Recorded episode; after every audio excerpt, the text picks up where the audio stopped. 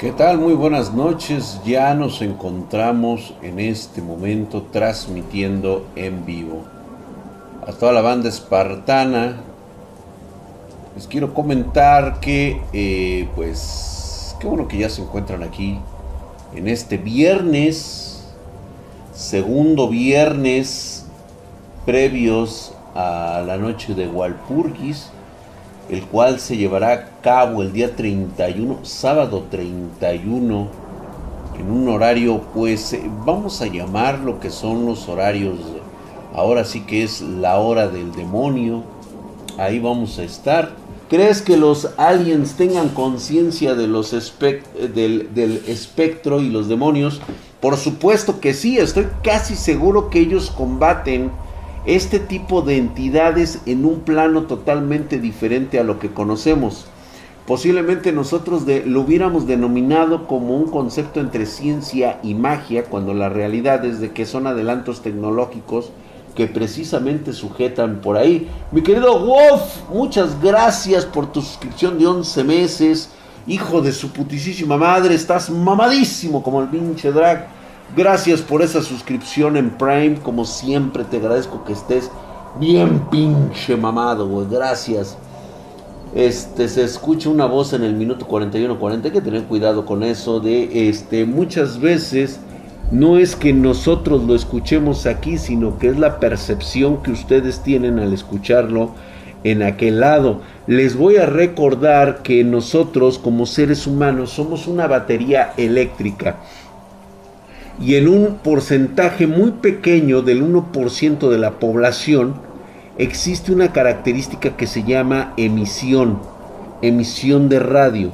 Esto puede venir en, cualquiera de sus, este, por el sistema bioeléctrico del cuerpo, ¿sí? Eh, puede ser una onda emisora.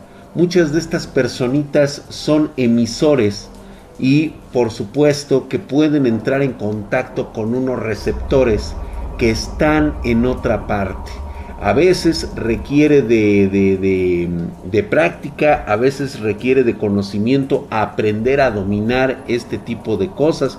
Hay gente que eh, no tiene la, la visión, la sabiduría o la conciencia de lo que puede traer, incluso estando dormida e inconscientemente puede crear, vamos a decirlo así, una especie como de entrada o portal que permite la entrada de estas entidades que muy posiblemente vengan de otra dimensión o de otro plano, por lo tanto. ¿Por qué no pones música de fondo en tus streams?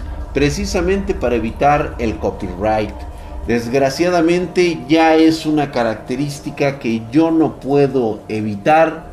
Este, ahí sí nos pegan durísimo. ¿Y cuál es la manera más efectiva de dispersar estas energías? Conociéndolas. Conociéndolas es la forma más efectiva. Cada persona es un mundo. Muchas gracias, mi querido Yorti, por esos bitcoins ahí, nada más que nos estás, que nos estás poniendo ahí. Drácula, ah, ok, gracias mi querido George Chips, ahí te tengo muy consciente. El copyright, según yo, solo hay pedo de la música, es en YouTube. Eh, no te creas, también ya están penalizando acá de este lado en Twitch. Oye, Drag, Spartan Geek, cuenta tus mejores historias, la del cagón, el del helado, la de la iglesia. Fíjate que vamos a contar, eh, vamos a tener un, un especial con una radioemisora les comento a ustedes, los voy preparando. Vamos a tener un especial con una radioemisora de allá de este de los de los este cómo se llama de los United. Ah no es cierto este es es una persona que eh, tiene un canal precisamente de lo paranormal.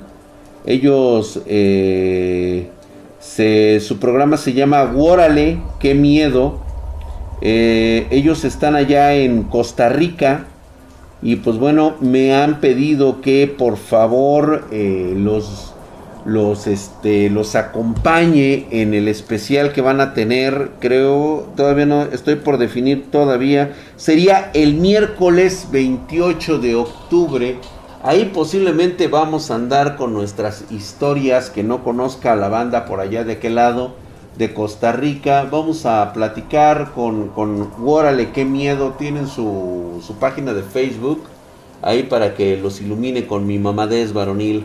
Reuniste los emoticons del segundo nivel, gracias por las suscripciones. O aquí se oye bien el audio, no como en YouTube, todo saturado, me imagino yo, dice. Te están censurando, Drac. ¿En dónde me están censurando? Y este, pues que le quites, que pues que la quite, lo están censurando, dice. ¿Dónde, dónde? La habitación oscura, dice, tico, tico con el dedito. Puta madre, güey. ¿Qué a poco tenemos ah, este, problemas de visión, mi querido negro, por allá de aquel lado? Dime si hay problemas de visión. Yo creo que no, vamos bien, ¿no? Todo está chido, todo está perfecto. Wolfie, gracias por el chuchu. Ahí están, tengan sus emoticons. ¿Qué pedra? ¿Qué pasó con de qué me perdí? Nada, mi querido Singüezón. Estamos esperando que llegue la banda porque una vez que lleguen ya voy a entrar de lleno con las historias y ya no voy a interrumpirme para nada. Gracias mi querido Última Fuerza, ahí está eh, el link, lo está poniendo. Órales, qué miedo, vamos a estar el miércoles 28 eh, con ellos para eh, las, las historias de terror que vamos a contar, Drag. ¿Cómo cuántas historias te han enviado? Pues Alfredo, bastantitas, de hecho, hoy nos vamos a aventar unas cuantas, está muy bien, muchas gracias a todos. Voy a estar mencionando sus nombres para que sepan que su historia ya está aquí, dice. ¿tú crees en Dios? No, Yekaf, no creo en Dios. Creo en los dioses, que es diferente. Son estos entes, seres sobrenaturales que han adquirido una divinidad debido al conocimiento, al conocimiento vastamente increíble del universo, de la realidad.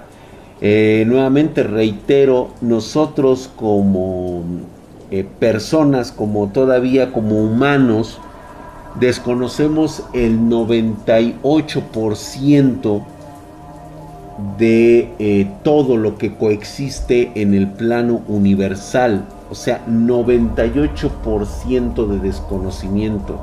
Los dioses por lo menos están a menos del 3% ya del desconocimiento, ya es muy poco lo que pueden llegar a desconocer. ¿Drag crees en Patti Navidad?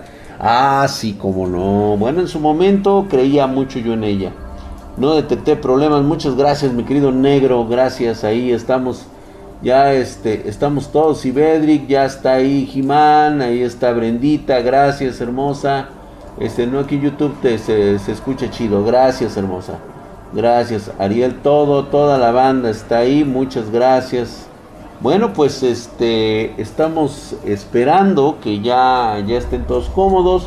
En un ratito más iniciamos. Si tienen algo más que decir, Daxito Bebé cuenta la historia de la familia Góngora. Sí, de hecho, Temaster 1517 ya la tengo programada. Ya la tengo programada para contar esa historia este, posteriormente. O sea, ya está listo. O sea, créeme que se van a leer todas las historias que me están enviando para el especial de eh, Walpurgis que vamos a tener el día 31 ya nos estamos poniendo en ambiente. Ahorita, este, nuevamente me mencionaron de tres, de tres nuevamente, tres aquelarres que ocurrieron en Costa Rica, en Brasil y uno más en Argentina. Los de México normalmente es en fechas mucho más cercanas de lo que se ha esperado. Recuerden que hay una en el Estado de México donde va, eh, se va a poner bastante bueno. Yo espero realmente que este, eh, las sociedades encargadas de tener al margen a estas personas, que a veces es el desconocimiento completo y total de lo que van a, de lo que van a hacer o de lo que van a realizar. Sí, este, hace aproximadamente una semana, me encontré con una, con una chica que realmente me pareció sorprendente su capacidad de, de, sangre wicca que tenía en las venas. Inmediatamente, pues mi sangre se puso en alerta, o sea, prácticamente nos sincronizamos, me volteé a ver, nos volteamos a ver y dije, no manches, esta, o sea, sí, sí se sintió y obviamente también así como que se quedó, se quedó muy friqueada, ¿eh? La chava. Quiero mencionarte que están por ahí, andan por ahí, pero muchas veces creo que también entiendo que ya en esta sociedad moderna, ya hay muchas personas de la generación Z, de la generación este, millennial, que no quieren verse involucrados en este tipo de situaciones tan lamentables. Estoy casi seguro que esta niña ha visto cosas que, que, pues realmente puede mirarse en sus ojos, que puede estar incluso traumada. Gracias mi querido Alex Rangel 22, estás mamadísimo. Saludos mi drag, yo soy el cagón fantasma, un gusto. Gracias mi querido Harda Gamer. Allí está. Drag, todas las brujas son malas. Este es que por definición, desde el momento en que empiezan a trabajar en ello, prácticamente sí lo son. Cuando se tiene, cuando se proviene de un legado Wicca, y que no quieres participar, ese se podría decir que son las brujas buenas, aunque no ejercen, ¿sí? aunque tienen la capacidad de aprender, deciden no hacerlo, porque conlleva hacer un ritual, tener un familiar, aprender a eh, tener el contacto y esclavizar a lo que pueden ser sus, eh, pues vaya, vamos a ponerlo de esta manera su esclavo sexual con el cual va a poder ser una moneda intercambiable a ciertas entidades por alguna situación. Sentiste una perturbación en la fuerza, algo parecido. ¿Qué opina del sacrificio humano que hubo en el CERN? Este, yo creo que lo voy a tener que revisar bien. Alguien dijo sexo, uf, pues imagínate, güey. Claro que vivió un trauma. Pinche Pablo, te babaste, güey. Bueno, el término de bruja blanca, ¿a qué se refiere entonces? No existe un término de bruja blanca. Ese es un término que se empezó a utilizar en la llamada New Age. Este, son, eh, pues, ahora sí que culturas de la nueva era. Eh, nacen en los, en los 60 y, este, y empiezan a crear este tipo de, de historias. Lamentablemente sabemos que no es cierto. Eh, hace poco estaba, procuro no abrir, estoy preparando el, el, Glamour que vamos a, que les voy a presentar el, la noche del 31. Nada más es presentación, no lo voy a leer. Eh, me puse a leer mentalmente algunos pasajes rápidos, entrecortados hasta eso hay que tener la mente entrenada para nada más no leer completo. Y me topé con una, con una vieja receta bastante particular. Yo no sé si todavía existe el pétalo de mandrágora. ¿Sí? Porque lo prácticamente lo tuve que no lo subrayé, pero sí me sí lo escribí y lo hice porque les voy a contar una historia relacionada con una capacidad, vamos a llamarla tilequinesis, con una especie de droga que permite aumentar nuestras capacidades sensoriales bastante curioso y por, por, supuesto que esas madres, esas chingaderas de drogas traen consecuencias pero muy cabronas a la salud, pero es algo que vamos a ver esa noche de, de, de Dra, por curiosidad solo dinos qué ingredientes se usan. yo no sé, yo realmente le doy un visto por ahí, sé que hay es como la ayahuasca, exactamente, por ahí algo así, pero no sé si todavía se siga utilizando. De hecho, este, incluso leí también por ahí el nombre de la cicuta. No sé si todavía exista cicuta. Mandrágora y algún otro. El, problema de este tipo de, de sustancias es que quedan en el olvido por una simple razón. Utilizar este tipo de, alquimia eh, heredada en el conocimiento antiguo, pues genera, genera una reacción química que puede elevar los sentidos, activar capacidades extrasensoriales de, un ser humano a costa de pues prácticamente la destrucción de células, de organismos, que, realmente pues digo, yo en lo personal no lo haría. Pero creo que vamos a tener que hablar de eso. Esa noche 31 les voy a contar esas, esas hierbas esa no es hierba mortal. No, pero ¿qué tal si se combina? ¿Qué tal con alguna combinación desconocida o ya conocida incluso, pero con algunos agregados? Pudiera ser algo más. Nada más existe un solo tipo de brujería, papá, y no quisiera saber cómo se emplea. Drag, pero si habías comentado que los Glamour no contienen palabras, contienen símbolos. Exactamente. Los símbolos se encuentran ahí. Pero eso no significa, mira, vamos a entendernos. El Glamour no es un libro que viene de otra dimensión. Hay unos que sí que son los Halsey, eso sí, por supuesto. De ahí el iniciado en las artes oscuras, toma nota mental y empieza a escribir su propio glamour, su propio grimorio, por así decirlo. Anota todo y cada uno de los conceptos que ha tenido que experimentar para llevar una especie de diario. Estos diarios se les conoce vulgarmente y entre el populacho como libros de sombras.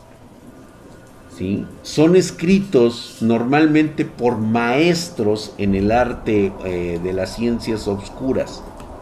Pero un Halsif como el que tuve que entregar aquella terrible noche, a las brujas de, la selva, pues realmente yo no, este, yo no creo que sea conocimiento que tenga que estar en manos de simples mortales y pendejos. ¿Sí? Entonces, si algo que mi madre estuvo muy consciente de ello fue el constante contacto con ese Halsif y del cual ella tomaba nota mental de las cosas que veía en ese libro y las anotaba, además de todas sus higueras. Ya, ya sabrán un poquito más de eso, ¿sí? Este, Chuchuguasi, dice, mi drag, tomaste Chuchuguasi, ¿no? Este, pero esa fue otra cosa, güey, o sea, estamos hablando de otras cosas. Bien, yo creo que vamos a empezar con la primera historia. Este, ya llegaron toda la banda. Vamos a empezar. Hola Jenny, ¿cómo estás, hermosa? Ah, gracias por estar aquí. Gracias por controlar a estos loquitos que está allá. Saludos allá a El Salvador, donde se encuentra Jenny. Gracias por estar ahí con todo lo mamadísimo que estamos.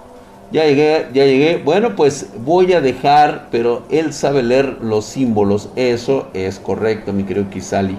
Me gustaría no saberlos leer, créeme. El libro de San Cipriano es una mamada. Sí, fue creado precisamente para que eh, justamente los verdaderos grimorios sean escondidos y crean que el populacho, eh, pues hay, hay, algunos pasajes que trae ese libro de San Cipriano que son reales, ¿eh? Coinciden con las anotaciones que hizo mi mamá, sí coinciden en algunos aspectos. Muchas gracias, Miguel Quisabursalino 02. Ya me voy a cambiar de nombre porque nunca lo pronuncian bien. Así es mi querido Kizaru Borsalino 02. Mamadísimo. Gracias por estar ahí. ¿Sí? Apenas están viendo que hablo español y ya me quieren chingar, cabrones. También no jodan, güey. Pero bueno, oye, ¿y los parientes de los maridos o esposas de tus familiares también se los cargó el payaso? Nadie lo reclamó. Eso es correcto. Es que aquí hay un fenómeno que se, que se denomina disociación. Cuando un pariente ingresa al círculo de una familia wicca de descendencia, empieza un proceso de disociación mental. Cada vez el familiar empieza a, lo largo del tiempo a cortar lazos familiares con lo que fueron los demás. Es un proceso ojete, muy culero, y es algo que no le deseo a nadie. Simplemente las personas que llegaban a la familia se convertían en esclavos. Poco a poco eran absorbidos por una familia que tenía como fuente principal el matriarcado las mujeres son las que dominaban el seno familiar. A excepción de mi padre, por supuesto.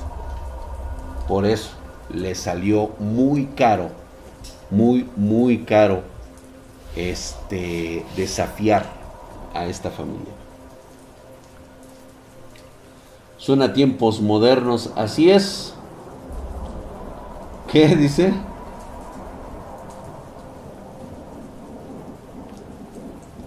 Se llaman José o Mario o Juan. Sí, güey, ándale, güey.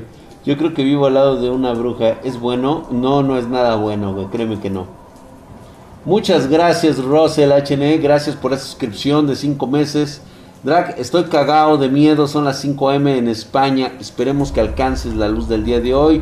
Vamos a empezar los relatos. Gracias, mi querido El Seitor y Russell HN que se han suscrito con Prime y con la eh, suscripción de primer nivel. Gracias a ustedes, están mamadísimos.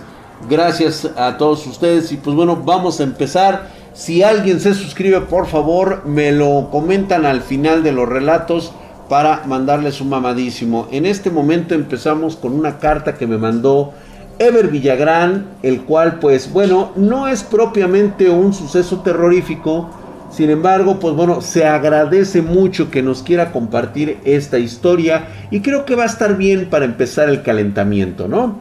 Nos menciona que si más bien es un suceso que no todo el mundo tiene oportunidad de presenciar. Decía él, yo tenía aproximadamente 7 u 8 años, era el año 2000. En aquel tiempo yo ayudaba a mis padres en una tienda de abarrotes que estaba a unos 2 kilómetros de mi casa. Cabe recalcar que donde vivo es una zona boscosa. El lugar se llama Popo Park en el Estado de México. Y no habita mucha gente ahora, y mucho menos en aquel año. Siempre cerrábamos la tienda a las 9 de la noche. No tomábamos transporte público, ya que podíamos llegar caminando. Las calles están totalmente desoladas a esa hora y en aquel tiempo había muchas calles de terracería. Eran como las 9.30 de la noche o quizá las 10 de la noche, ya que caminaba detrás de mis padres y empecé a mirar de reojo una especie de luz en el cielo.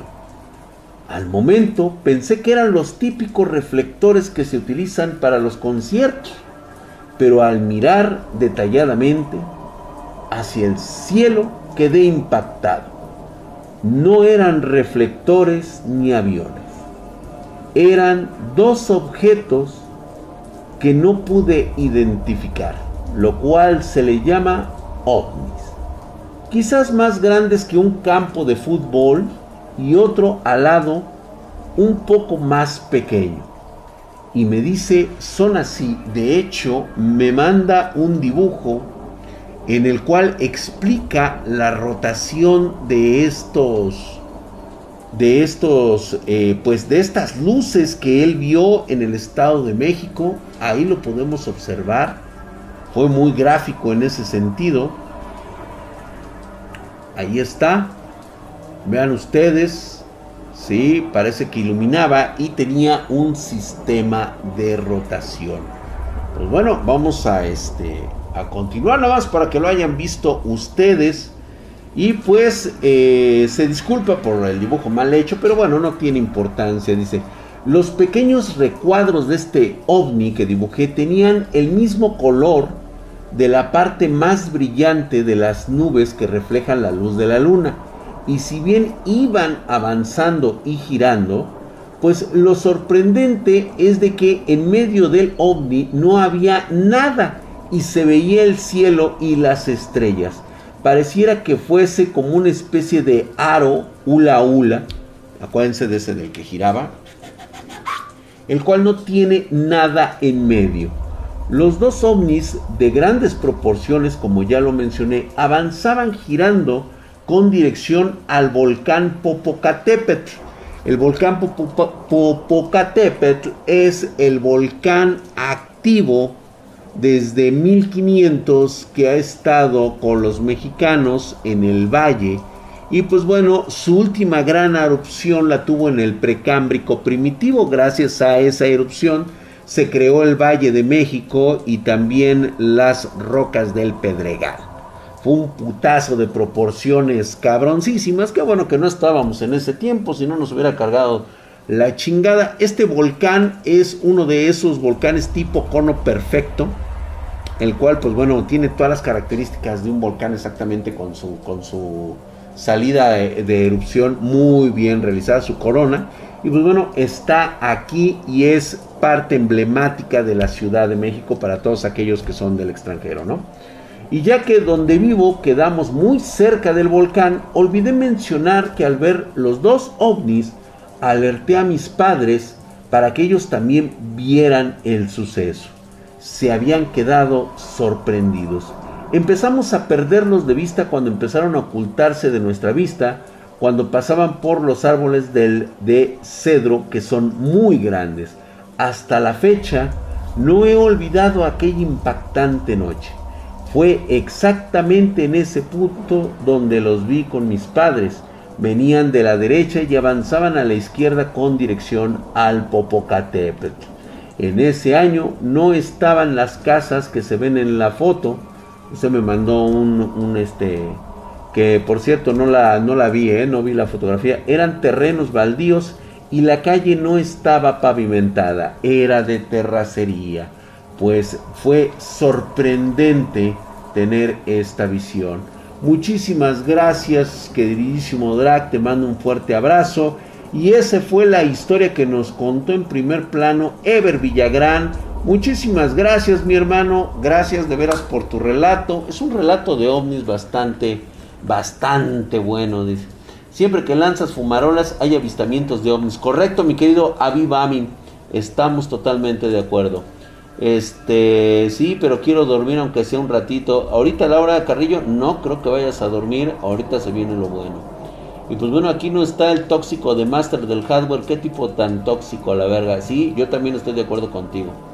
Este, hoy, hoy estamos tranquilos. Qué grosso estás. Gracias, mi querido escorpión. Y pues bueno, vamos, este, no hay en este momento, no, no hubo este, suscripciones. Y pues bueno. Vamos a empezar el segundo relato. Una rueda de feria que salió volando. No mamen ese Kunam. Ah, no seas mamón, güey. Yo los protejo, pero ustedes abrácense unos a otros. Gracias, Jennifer.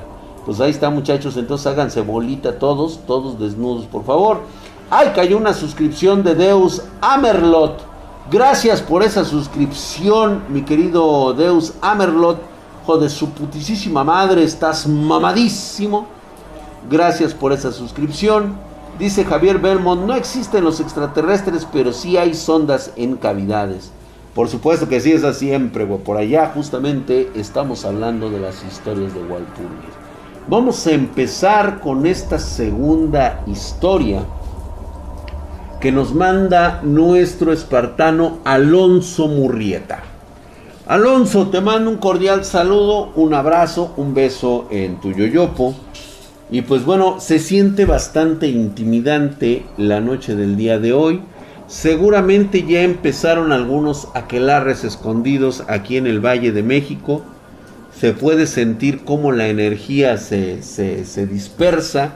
Algunas personas sensibles entre nosotros, este, la característica principal de estas esencias es sentir que te están observando. No es que te estén observando directamente, sino que es una especie de saludo, vamos a llamarlo de, tu cosmos. de tu propia energía que, que expiras como al sudar. Esta energía calorífica tiene contacto con estas personas, estas cosas que están en este momento, eh, pues eh, realizando una canalización de fuerzas energéticas para poder este, pactar algo con, con algo tener más capacidad energética y pues bueno, personas sensibles de nuestro auditorio lo pueden llegar a sentir.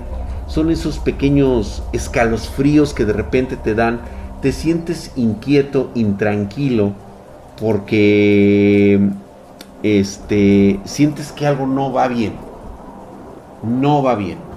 Entonces puede llegar a pasar.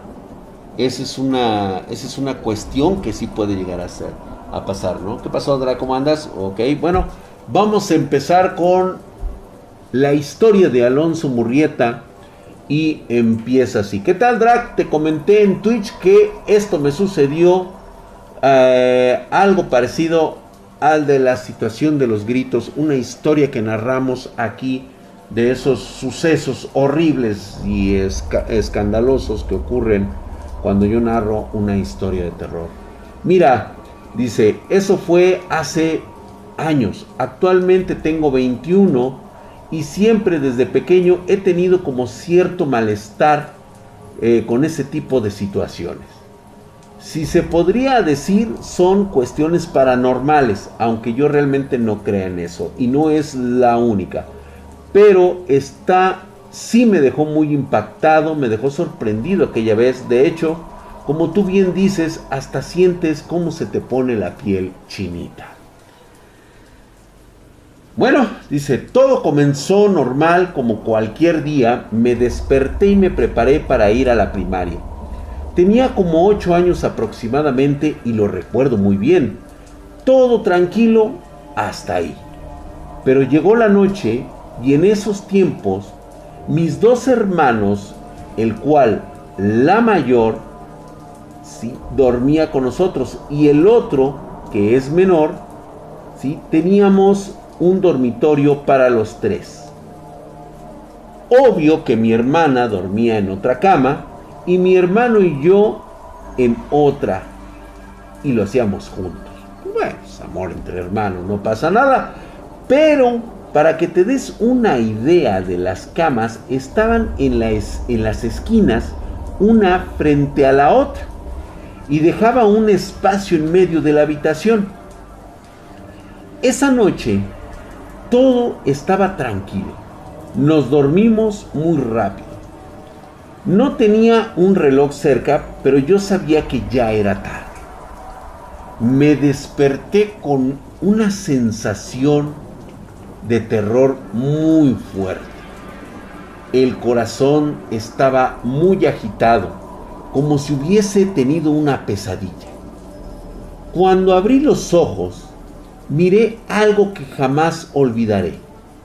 Era una cabeza bastante grande en medio del cuarto. Y miré que mi hermana estaba haciendo ruido. Era como de enojo.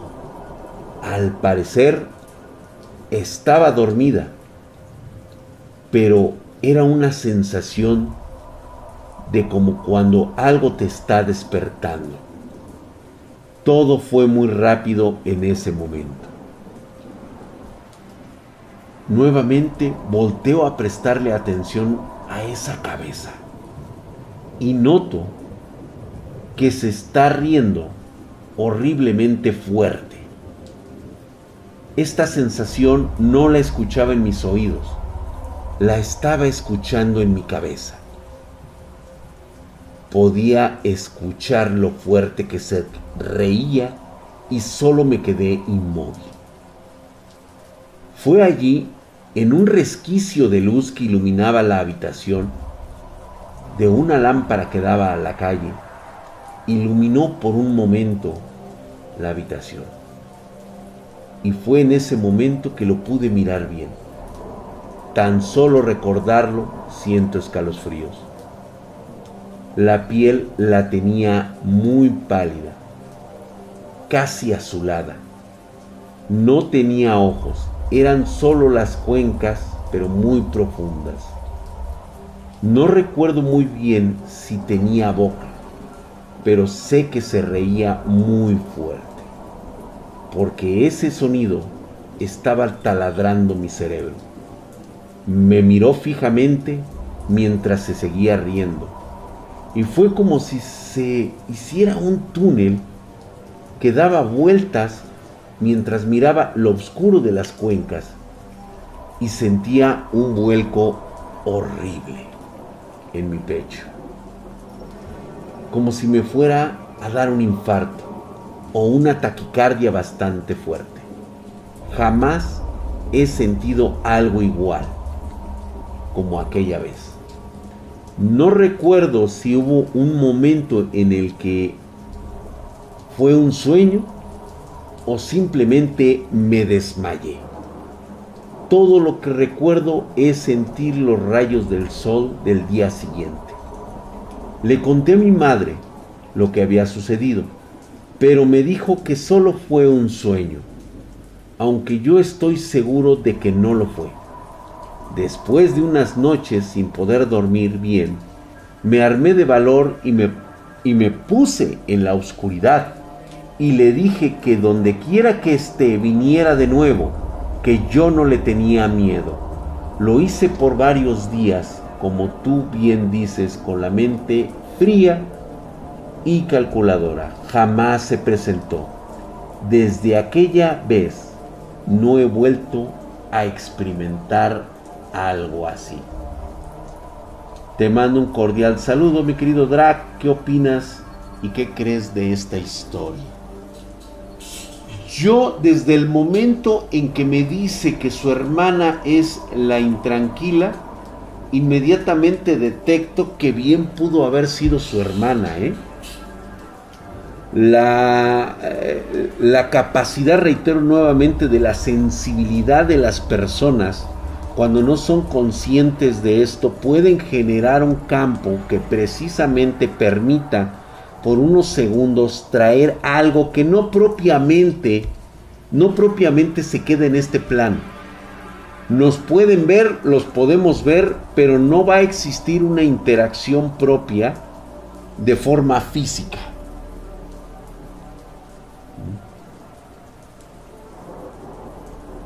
Por supuesto que sí, negro, tienes toda la autorización. Igualmente Jennifer Guzmán y la última fuerza. Lo que menos queremos es de que se pierda esta atmósfera en el cual pues bueno podemos echar desmadre reitero tenemos los días lunes los martes los miércoles los jueves hoy hoy les pido por favor no romper nuestra atmósfera que estamos tratando de dilucidar un momento de tranquilidad para todos aquellos que experimentan situaciones de este tipo no hay gente que realmente ha perdido la capacidad de protegerse a sí misma al ver los horrores que tiene que vivir diariamente con sus propios demonios, tanto internos como el de otras personas. Es una realidad.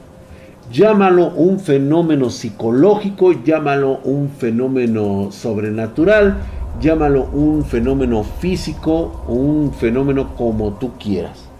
Pero la realidad es eso.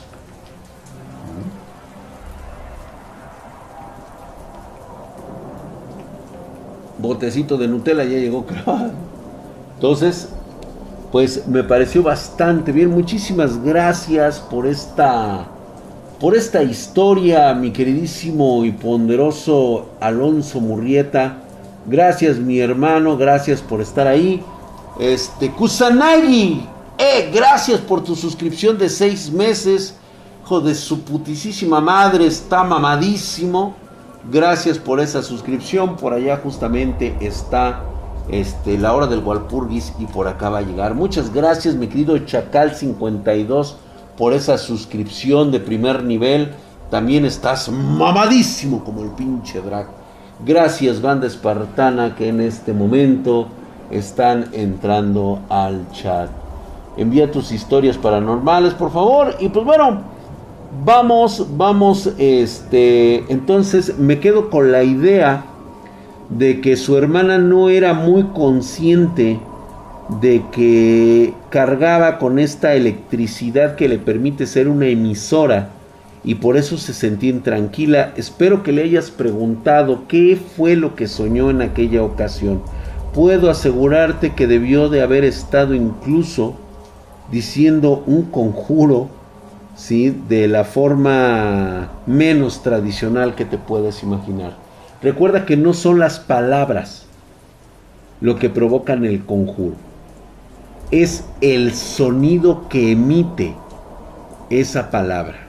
Son como llaves que determinada resonancia permiten vibrar los electrones que se encuentran flotando en el aire, por así mencionarlo.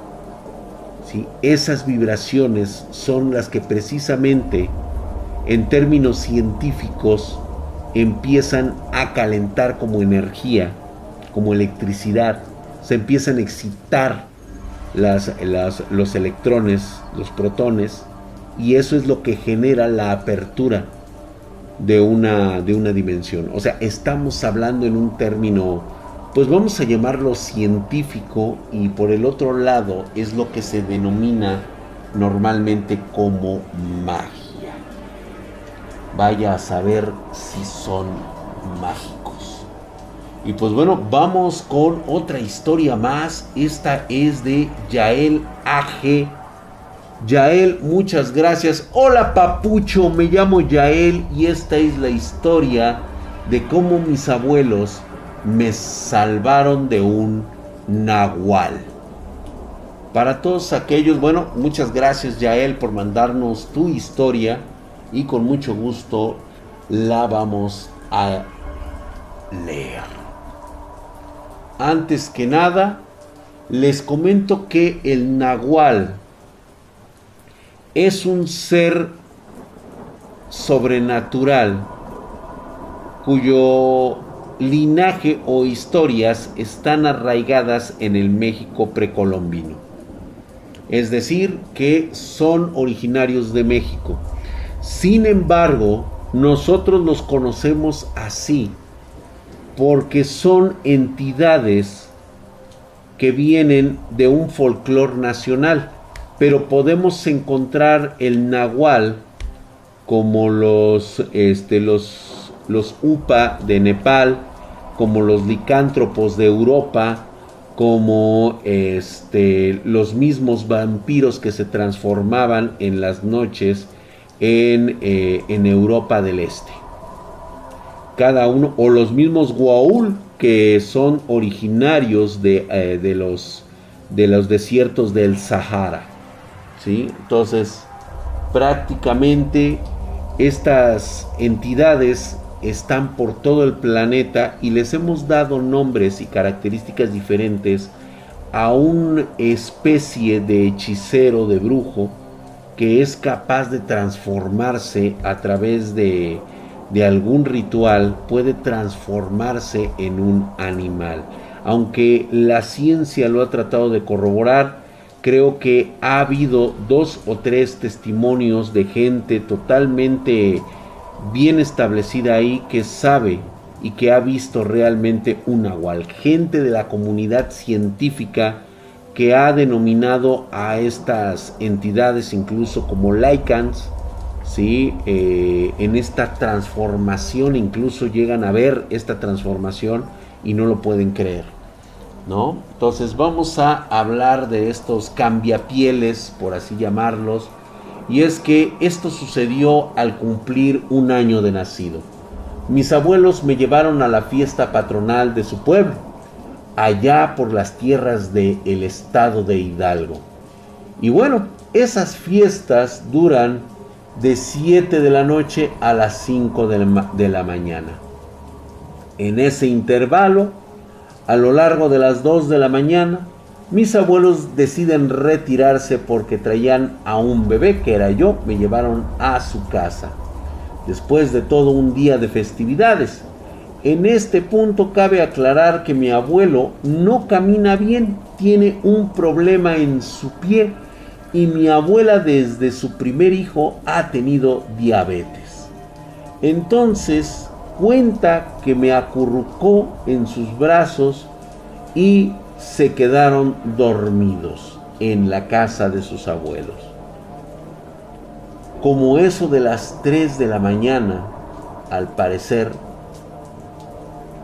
pasó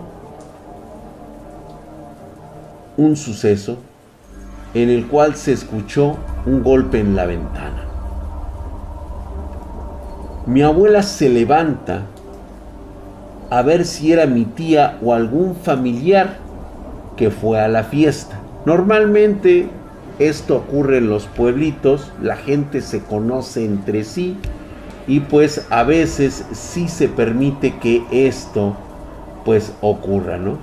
Entonces se conocen entre todos, se levanta para ver si era alguien que venía jalado de la fiesta, ¿sí? Pero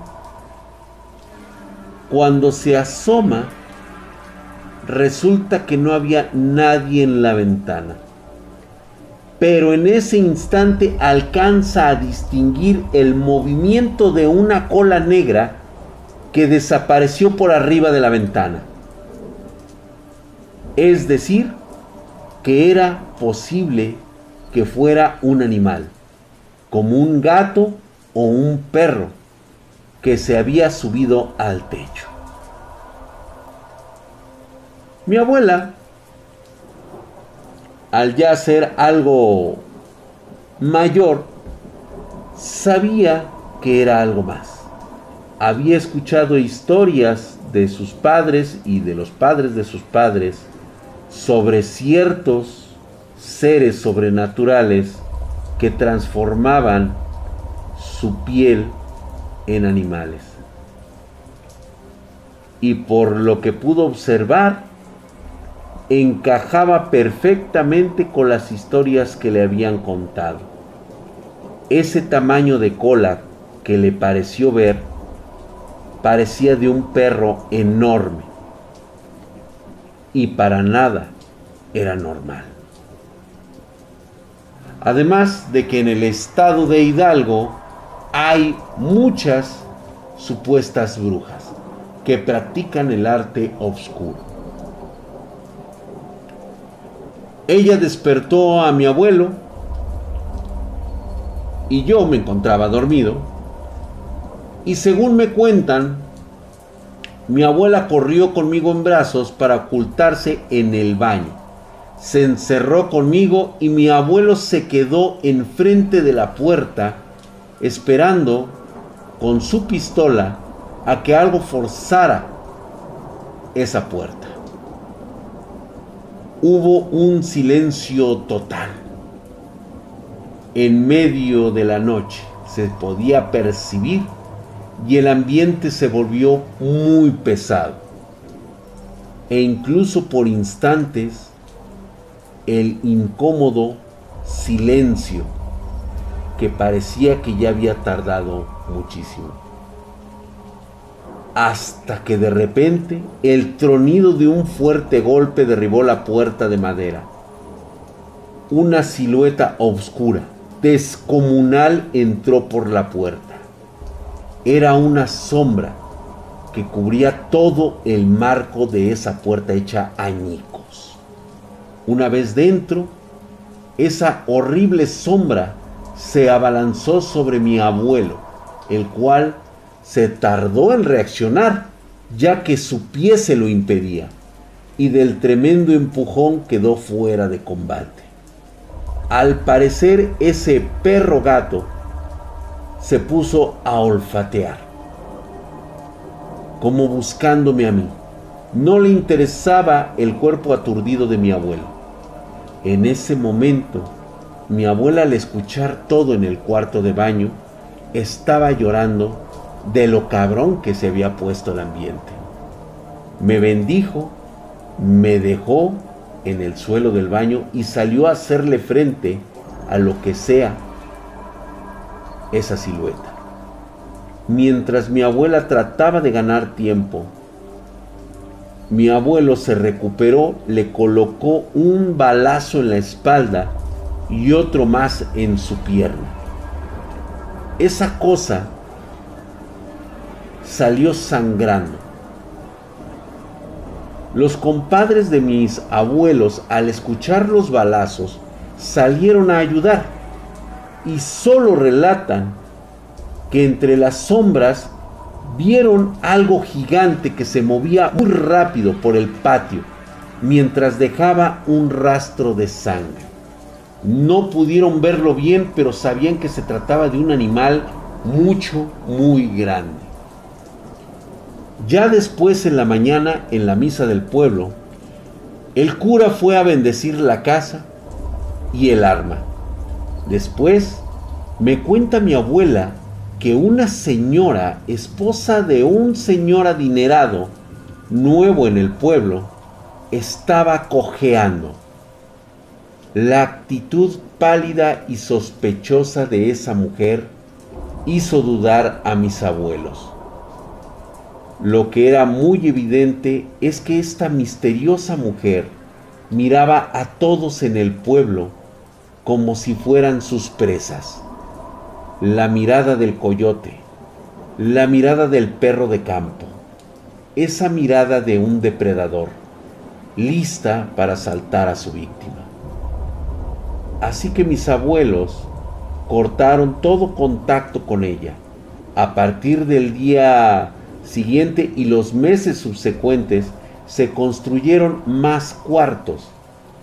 Se construyó una barda y se iluminó todo el terreno de mi abuelo, en donde estaba el cuarto donde se, eh, se enfrentó al nahual. En ese mismo cuarto se construyó una capilla. Todo el pueblo supo que algo real y terrorífico había pasado la noche de las festividades y desde entonces se toman precauciones para evitar que ese nahual regrese o alguno de sus descendientes. Aparentemente desde esa fecha han pasado cosas muy raras, pero creo que ya es muy largo todo esto. Muchísimas gracias por tu carta, estuvo bastante interesante eh, las historias de los nahuales existen desde siempre y es un recurso muy solicitado para el escape, la evasión o el asesinato de los brujos. Aún recuerdo ese nahual encontrado en la Sierra de Guerrero. Yo lo vi claramente, nunca vi la transformación, solo pude observar un perro gigante tratando de alcanzar algo en ese árbol. Si me hubiera prestado atención ese monstruoso animal, seguramente yo estaría muerto. Era increíble, era como una especie de pantera, pero no lo era. Negro, era un animal gigantesco y le ladraba a algo Nunca supe realmente qué era, hasta que después me dijeron que se trataba de un poderoso nahual. Muy buena tu historia, muchas gracias mi querido Yael, se te agradece habernos enviado tu carta y pues este vamos con una más de estas historias que nos cuentan los espartanos. Una bolsa de agua. Drag, ellos son los que suplantan identidades. Correcto. Así es.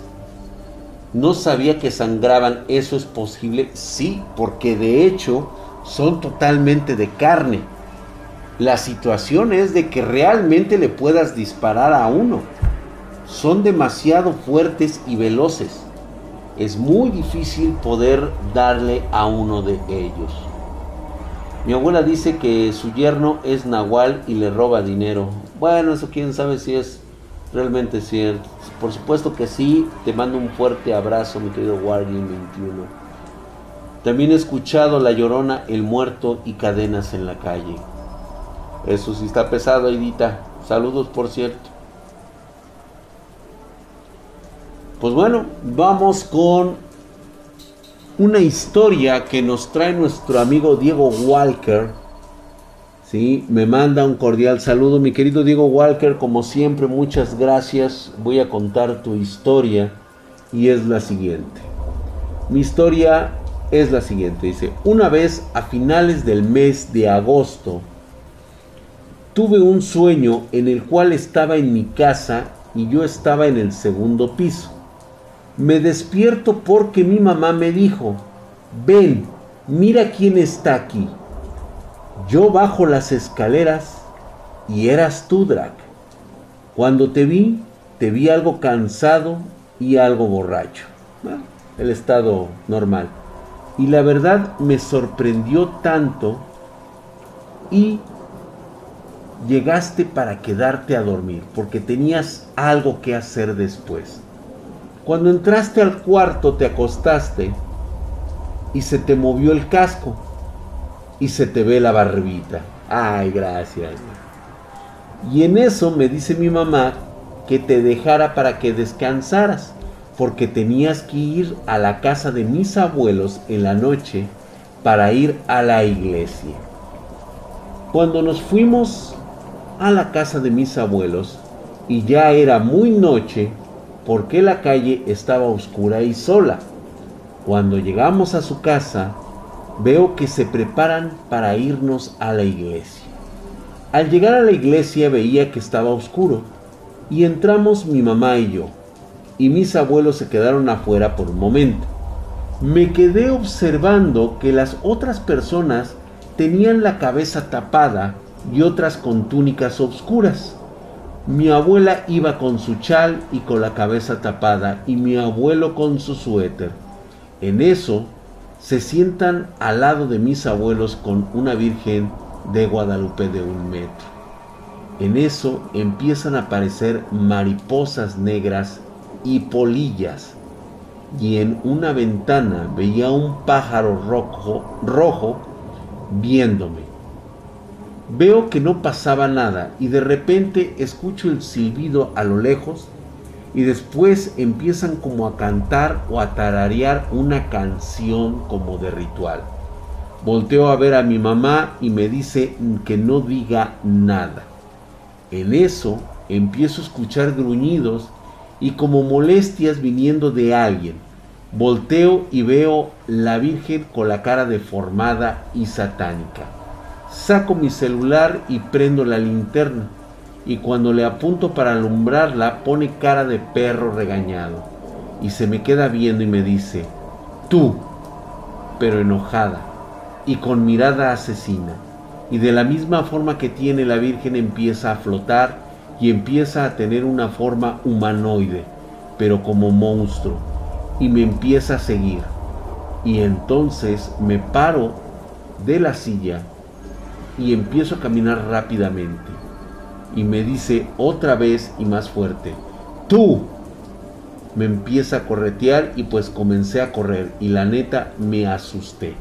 Pero a la vez me emocioné y me subió la, adrenalina. Y no sabía qué hacer. Y de repente escucho tu voz de fondo que me decía, mente fría para hacer un movimiento crucial y sobrevivir. Pero varias veces y en eso se me ocurre conectar con el mundo real, en donde realmente estaba durmiendo.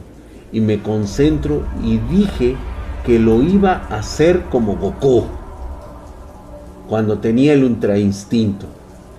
y trato de mover la mano, pero al mismo tiempo estaba con la cosa esa atrás de mí evitando que me matara. Después trato de mover el cuerpo y la cabeza, las piernas, pero lo único que podía hacer era abrir los ojos. Cuando en eso se me ocurre sentarme en mi cama y en el sueño la cosa esa me decía, fuiste tú maldito, pero bien enojada, y en eso trato de orientarme y me vuelvo a acostar y a tocar la pared. La pared, la que tenía de especial es que le hice un hoyo chiquito con el desarmador en una parte porque al otro lado del cuarto estaba el baño y justamente donde hice el hoyo sonaba hueco porque estaba la llave del agua de la regadera y por eso sabía que estaba en un sueño o como prefiero decirlo un trance. En eso me vuelvo a sentar con las manos cruzadas pero no podía abrir los ojos, pero sí podía moverme. Y vuelvo a escuchar lo que me decías de la mente fría. En el sueño veo una oportunidad y le meto un golpe en la cara a la cosa esa y le digo el montón de groserías y le vuelvo a pegar y se enoja más esa cosa y me vuelve a gritar, fuiste tú. Le pego por última vez y de la nada aparezco frente a mi casa donde te dejé descansar y estaba oscuro y subo las escaleras y abro mi cuarto y estabas tú, Drac, ahí sentado con un baúl como de pirata, pero totalmente rectangular. Y en el baúl había una calavera dibujada de un costado, pero abriendo, ¿qué? Pero abriendo había a ti y tenías en una mano un libro viejo de hechizos o de magia. Aquí voy a hacer un paréntesis. Curiosamente, Diego Walker está describiendo el baúl precisamente que les había yo comentado, donde guardo este tipo de cosas. Ahí justamente hay un cráneo y justamente existe un glamour, un grimorio. Entonces, sí, sí coincide un poco lo que dice. La verdad es que no sabía qué era y me dice, siéntate. Me senté en mi cama y tú estabas en la otra cama que estaba ahí. Eran dos camas en el cuarto y me dices, viste lo que provocas, viste qué tan peligroso resulta tanto para ti como a los demás. Si andas solo por ahí haciendo eso puedes causar daño. No sabía a lo que te referías, porque recuerda que cuando dijiste lo último, al mismo tiempo cerraste el libro y en eso desperté sentado en la misma posición con las manos juntas con mi ropa para dormir y viendo la otra cama. La otra cama era de mi hermano que estaba porque se fue a una no estaba porque se fue a una fiesta o algo así.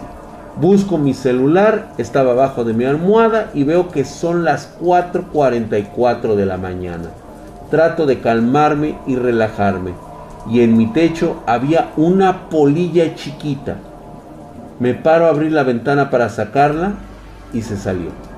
Me vuelvo a dormir y como a las 11 de la mañana que me levanto, abro la ventana y estaba un pájaro rojo en un árbol viéndome.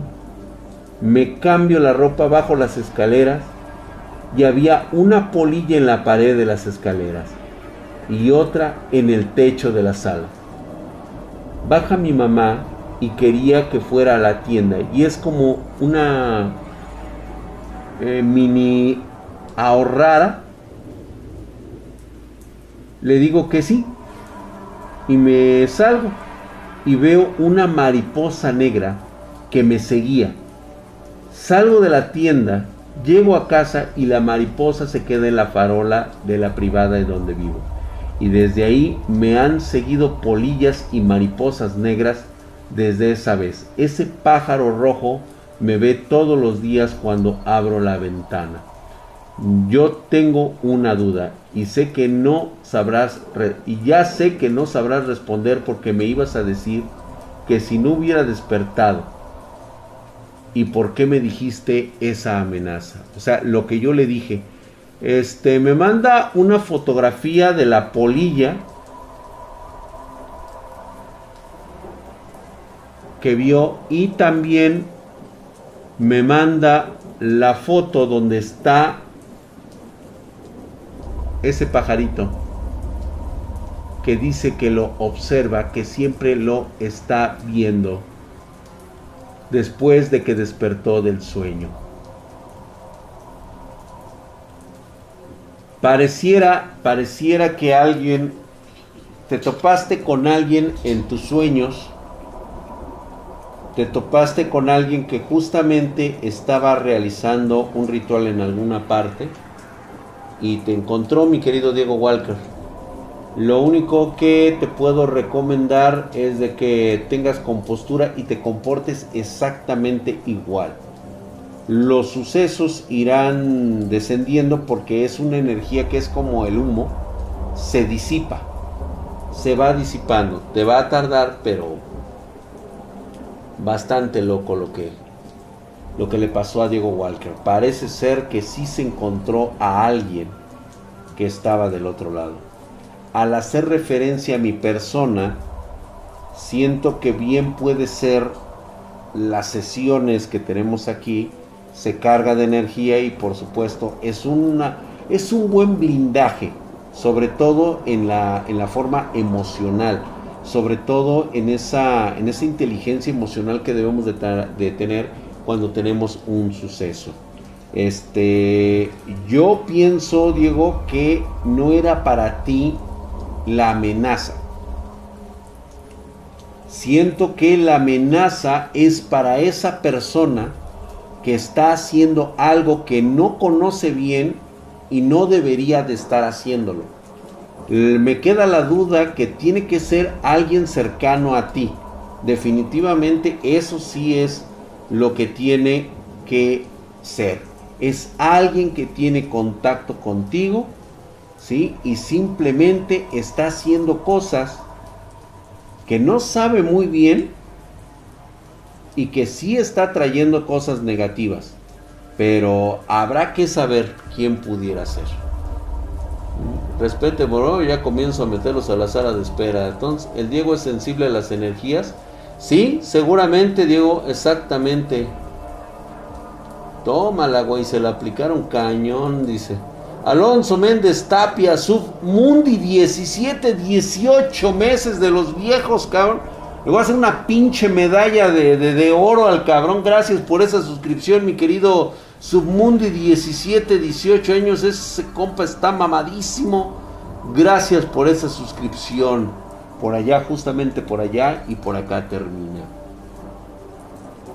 Los demás que mencionaste se hacen conjuros contra el mal de ojo. Sí, pero requieres de un factor muy importante los rituales. Debes de conocer los símbolos correctos y los sonidos exactos para que pueda ser verdad.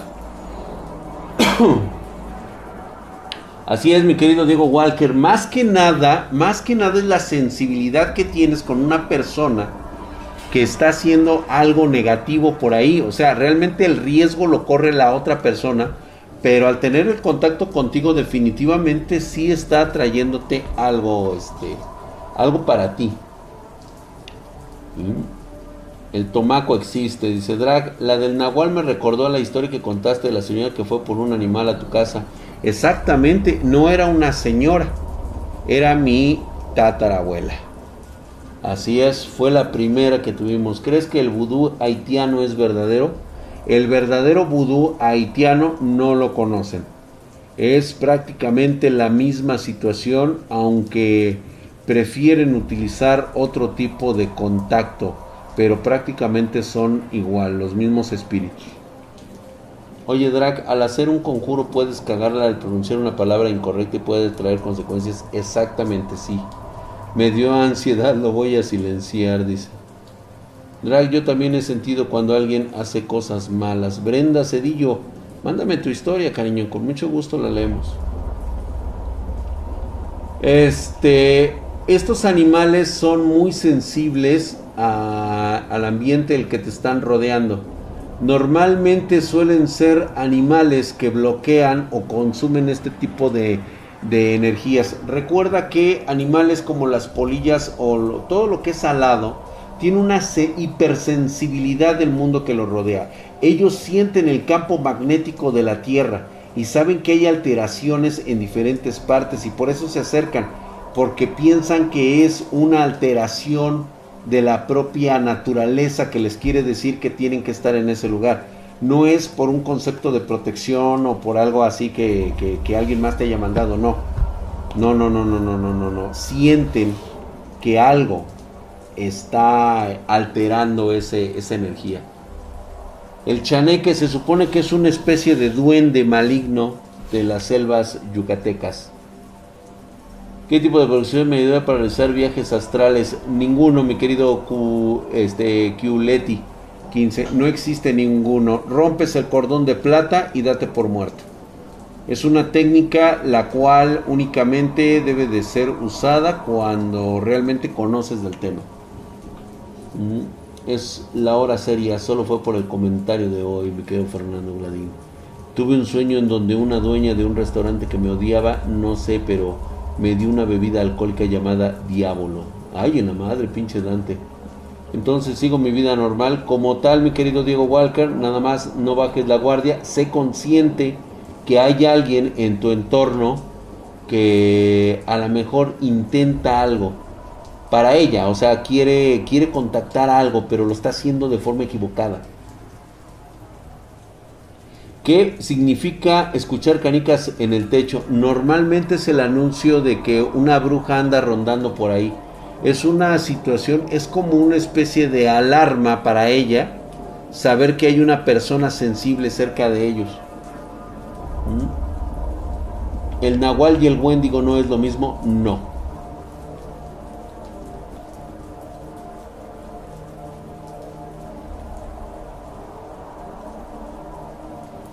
No, no es normal, mi querido tío Shanklas. No es normal. ¿En dónde te puedo mandar historia? A spartandrag.gmail. Pues bueno, espero que les hayan gustado estas historias. Cuéntate la historia de los Wendigos. Yo creo que es una historia que es una remembranza. Se llega a pensar de ellos como los perros del infierno, los llamados perros de Tíndalos aunque hay sabuesos espectrales en muchas partes y mira que es un suceso muy raro, sobre todo cuando se trata de demonios, cuando se trata de espíritus perversos que suelen tragarse las energías o el alma de las personas incautas.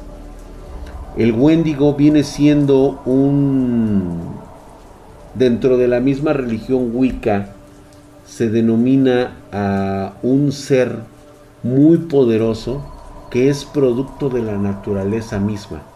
Su naturaleza es precisamente robar la energía perversa que emanan algunos seres humanos. Le encanta al parecer este sabor. Es un depredador sobrenatural no caza o no gusta de ir por presas como un niño, como alguien que pues realmente no tiene, no tiene malicia, pero yo creo que el olor, el olor del mal, la fetidez, eso es lo que lo llama. El espíritu del Wendigo normalmente lo encuentras en las zonas boscosas. Yo lo vi en una ocasión en una zona boscosa, ¿sí? Y a no menos de 200 metros. No es una esencia que veas propiamente. Es un espíritu invisible que se posesiona de una persona. La gente que es posesionado, que es consumida por esta energía llamada Wendigo, corre con una desesperación para perderse en las llanuras del bosque. Recordar la mirada de ese trabajador nefasto que tuvimos me hace enchinárseme la piel de las terribles consecuencias que es ser una persona malvada. Yo no sé qué crímenes habrá cometido él, pero verlo correr descalzo, desangrándose de los pies, como prendido en llamas, los ojos vidriosos, rojos, mientras apretaba fuertemente los dientes y mostraba la boca abierta. Y verlo cómo salían las lágrimas de su, de su rostro a cantidades impresionantes, pues sí que casi casi eran de sangre y aparte un aura como de fuego, como que estaba prendido en llamas, corriendo a una velocidad increíble y perdiéndose en el bosque. Yo no sé qué sería de su alma, ni quiero saber cómo, cómo puedes continuar tal vez corriendo eternamente, siendo perseguido por el alma del Wendigo.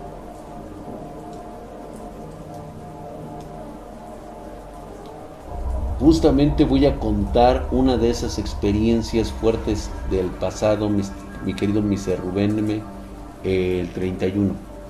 Así es. Drago, ¿por qué se escuchan pasos y golpes en las paredes que dan a la calle a veces? No se sabe, ¿eh? puede pasar algún tipo de entidad. Mi querido Mike 3G21, gracias por esa suscripción. Estás mamadísimo, Drago nos cuentas luego la historia de los chaneques y la carretera, por favor.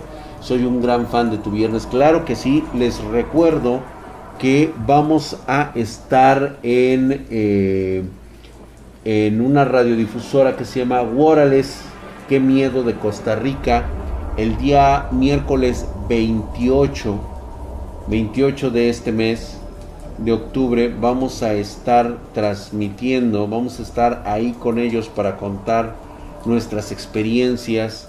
Vamos a estar con ellos ahí presentes, los espero. Ahí está el Facebook para que tengan presente el día en que vamos a estar ese día contando historias de terror. El día 28. Drag, tengo una pregunta. ¿Cuál es la diferencia entre el Wendigo y el Legend? No existe ninguna, son los mismos, nada más que son diferentes relatos contados por diferentes medios culturales. Pero es prácticamente es el mismo. Mi querido eh, Cabo Axel, gracias por esa suscripción. Estás mamadísimo. Te agradezco mucho la suscripción de tres meses o de su putisísima madre. Gracias por esa, por esa suscripción. Efectivamente, mi querido este, Abimael Valle, no, no les quería yo comentar, se los comento ahorita porque obviamente digo, no, yo no aprovecho las condiciones de, o las situaciones para andar vociferando que ahora le pasó esto a mi gato, pero es evidente que a, la protectora de, de, mis hijas sufrió un ataque, este, ha estado ahorita convaleciente, precisamente recuperándose Sabemos que fue un... pasó por aquí un, un ser infernal, porque realmente solamente es la explicación más lógica a un suceso en el cual tu, mismo gato tiene que enfrentarse a estas... Le, le, le, despedazó su orejita, ¿eh? Le despedazó su orejita y nosotros estábamos ahí. Y fue un suceso en el cual no puedes intervenir, ¿no? Porque es algo que únicamente un guardián como los gatos pueden, pueden tener. ¿sí? Y para eso están estos animalitos, para ser protectores. Eh, mi otro chaparrito, mi protector, este, él está un poquito preocupado, pero se mantiene muy en alerta. Es que las condiciones de este mes, de este año, no se habían dado en 400 años. Son condiciones únicas que van a aprovechar para poder traer pendejada y media. Está prácticamente todo esto en alerta máxima. Algo se está moviendo en este momento de energías desquiciantes. De hecho, voy a publicar una foto en mi, en mi Twitter personal. En mi Twitter personal. Nada más como mera referencia de, de este suceso que sufrió mi gatito. Y tan solo pensar que estuvieran vivas no me lo pudiera creer lo que harían, o sea, sería algo cabroncísimo. Desde 1620 así es Tecnobus. Desde 1620 no había sucedido una situación tan, tan cabrona como está sucediendo. Güey, la cantidad de energías de personas fallecidas, las, este, las malas vibras, los malos conceptos energéticos, la posición de la luna, o sea, esto es un caldo de cultivo totalmente hecho para aquellos que conocen las artes oscuras de moverse, papá. O sea, esto es algo que no se les va a volver a dar en mucho tiempo. Muchos van a aprovechar para pedir la juventud y la inmortalidad, ¿eh? Ahora, chinguen a su madre, ¿eh? A veces suele pasar este tipo de cosas. Eso sí sonó. En 1620, ¿qué pasó? Tecnobus, te voy a recordar que por esos años hubo una de las eh, de los sucesos más inexplicables de, de aquel tiempo. No hay muchos datos, pero en todo el planeta se registró una baja de temperaturas como nunca antes se había visto. Una mini edad de hielo que duró alrededor de 40 años.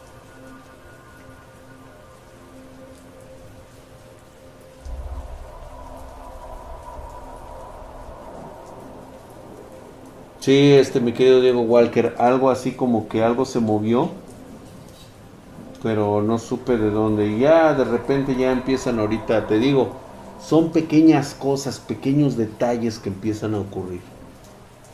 ¿Cómo se consigue la inmortalidad? No querrás saberlo. No vale la pena. Te, te lo digo por, por experiencia, por el relato que voy a contar el día el, día de Walpurgis. No vale la pena. Pues muchas gracias a todos ustedes por esta noche. Gracias a todos por sus relatos y estaré esperando. Vamos a tener otros relatos dentro de ocho días. Que descansen.